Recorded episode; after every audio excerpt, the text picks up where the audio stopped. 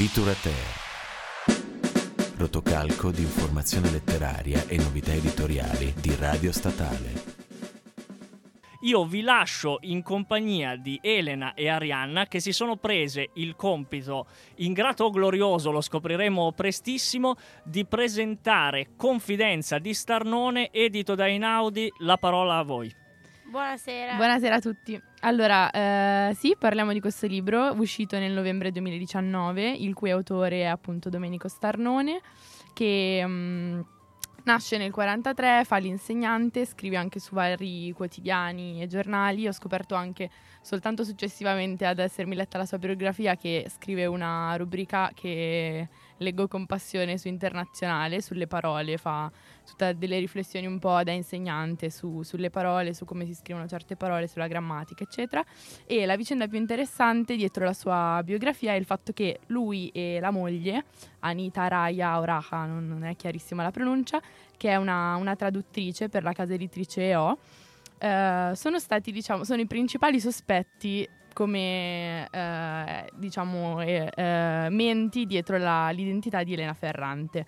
E entrambi hanno poi smentito, sono varie, sono uscite varie interviste in cui Repubblica ha interpellato sia lui che la moglie varie volte e insomma l'ipotesi è stata poi dagli, dagli diretti interpellati smentita, però non è, non è, ben chiaro se sia una smentita soltanto di comodo perché poi su molte riviste dicevano rinunciare all'identità di Elena Ferrante non deve essere facile con tutto il successo che, che c'è dietro, però insomma entrambi hanno smentito varie volte. E noi oggi affrontiamo però un, un'opera che è tutta di, tutta di Domenico. Sfortunatamente è un'opera che non ha, non ha trovato una, un'accoglienza così felice tra, né, né, da me né da Arianna. Partiamo con un, una brevissima sinossi della trama che non riveli troppo. Eh, la trama ruota intorno al personaggio di Pietro Vella, che è un insegnante di lettere eh, di italiano a un liceo della periferia di Roma, che a un certo punto della sua vita eh, raggiunge una fama discreta attraverso la pubblicazione di un, un librino in cui eh, ci sono alcuni dei suoi saggi che riguardano appunto la scuola italiana e i modi in cui lui vorrebbe, vorrebbe cambiarla. La trama segue da una parte questo suo successo editoriale, dall'altra le sue relazioni personali attraverso due relazioni fondamentali, una con una, una studentessa dopo il liceo con cui ha tre anni di tempestoso amore e poi una moglie, Nadia, che anche lei è un'insegnante molto più remissiva, il contrario di questa prima amante.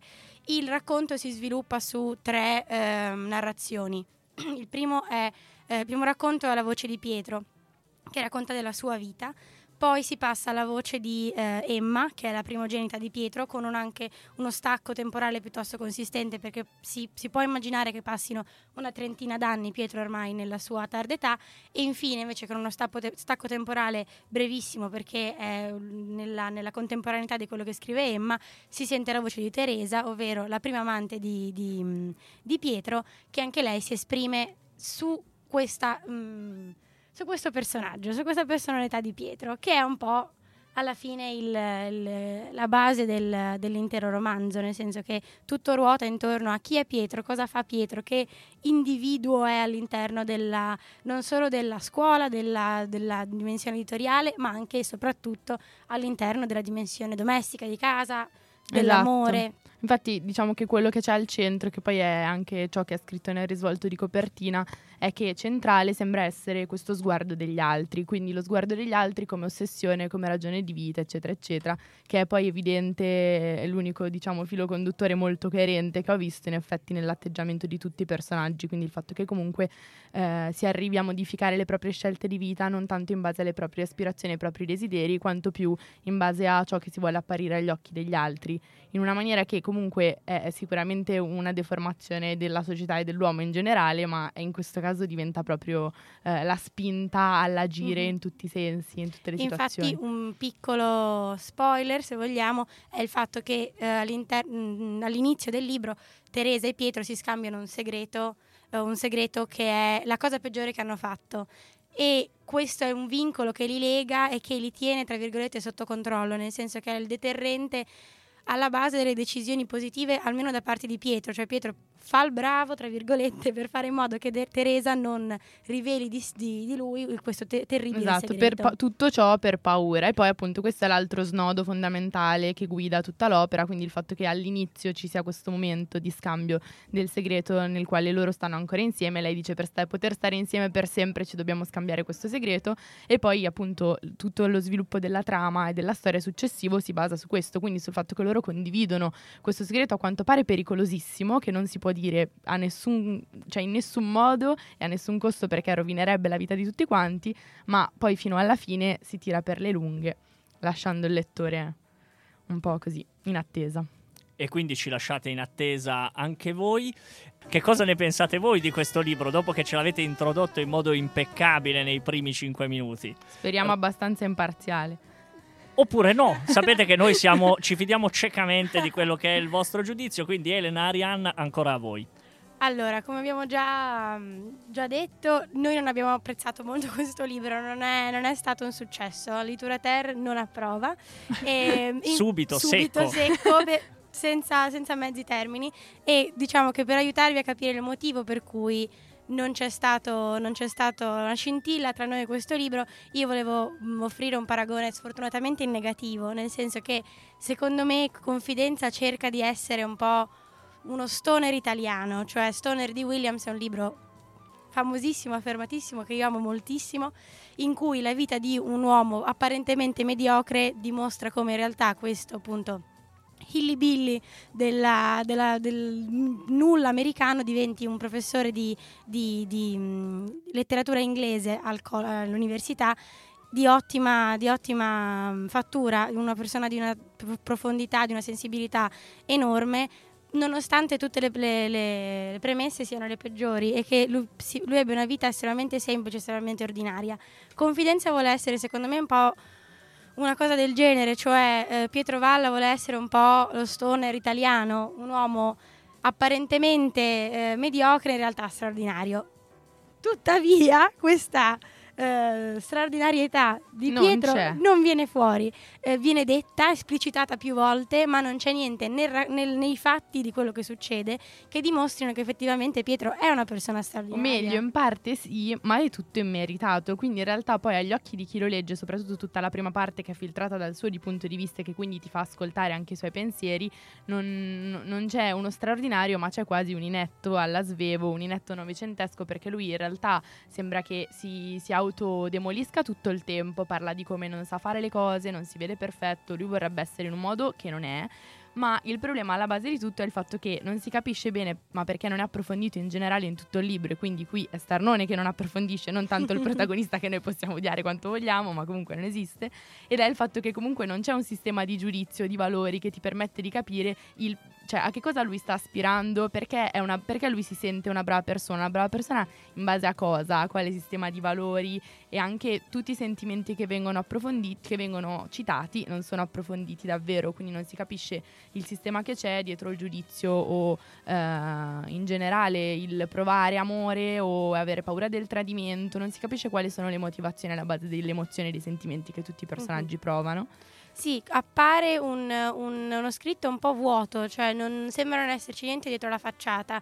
Eh, il- il- l'assunto di base è appunto questa straordinarietà di, di Pietro che non mai, non compare mai e niente di quello che succede succede per davvero, cioè soltanto per citazione, soltanto per sentito dire che le cose avvengono e avvengono in un modo altrettanto effimero, in un modo Nel altrettanto giro di poche pagine succedono del- delle vicende veramente eclatanti che avrebbero bisogno di essere un po' approfondite, ma niente viene approfondito. Lui anche si l'amore e il a- tradimento, che Sì, sono poi i esatto. temi centrali. Lui ama in questo modo assolutamente egoistico, ha una moglie che alla fine diventa eh, la, la colonna, la, la colonna portante della sua vita, cioè si, si- si deprime perché Pietro possa procedere in un certo senso. Lui ha una, una- una felice vicenda editoriale che in parte è dovuta anche alla, alla- alla colonna portante che porta le pene. Esatto, che tira sui figli, tiene la casa.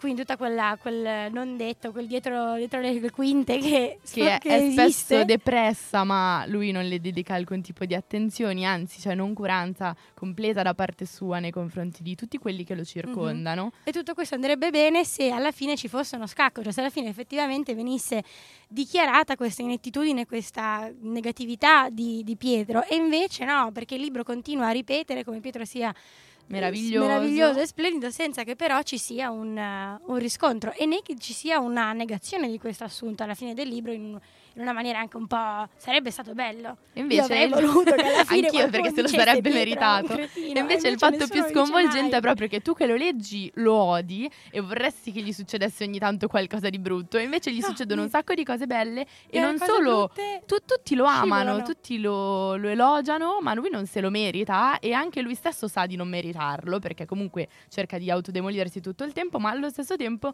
ogni volta che si autodemolisce poi pensa no, però io sono una brava persona e io quindi mi Sì. merito perché sono Mm. buono, sono bravo, E ma in base a siamo- cosa? E ci siamo si sa. chieste se fosse l'intento di Starnone avere un personaggio insopportabile al lettore perché, tanti perché si, tan- si elogia così tanto, oppure se invece, questa è una cosa un po' più preoccupante, se Starnone invece è convinto di aver scritto un personaggio empatico, un personaggio con cui ci si può relazionare. E poi purtroppo gli insegnamenti alla base, quindi diciamo non si, non si capisce quali siano. La morale di tutto il libro non, non- non emerge in E nessun che modo. non c'è morale. Non c'è morale, probabilmente la morale è questa. Fuorché le camicie stirate, quelle ci, quelle ci sono. e, le, vengono e le stira la moglie. e le stira la moglie. E dei pasti caldi ben cucinati. sempre a- dalle mani Sì, sì. amorevoli della, della moglie. Va bene, io ora levo il piccolo separé con il quale mi sono riparato da tutti questi flutti sanguinolenti che mi sono, so- ci sono arrivati, arrivati addosso. Vi ringrazio moltissimo per questa Grazie analisi. Grazie. eh, no- non saprei, vabbè, non lo uso l'aggettivo. Questa analisi, punto.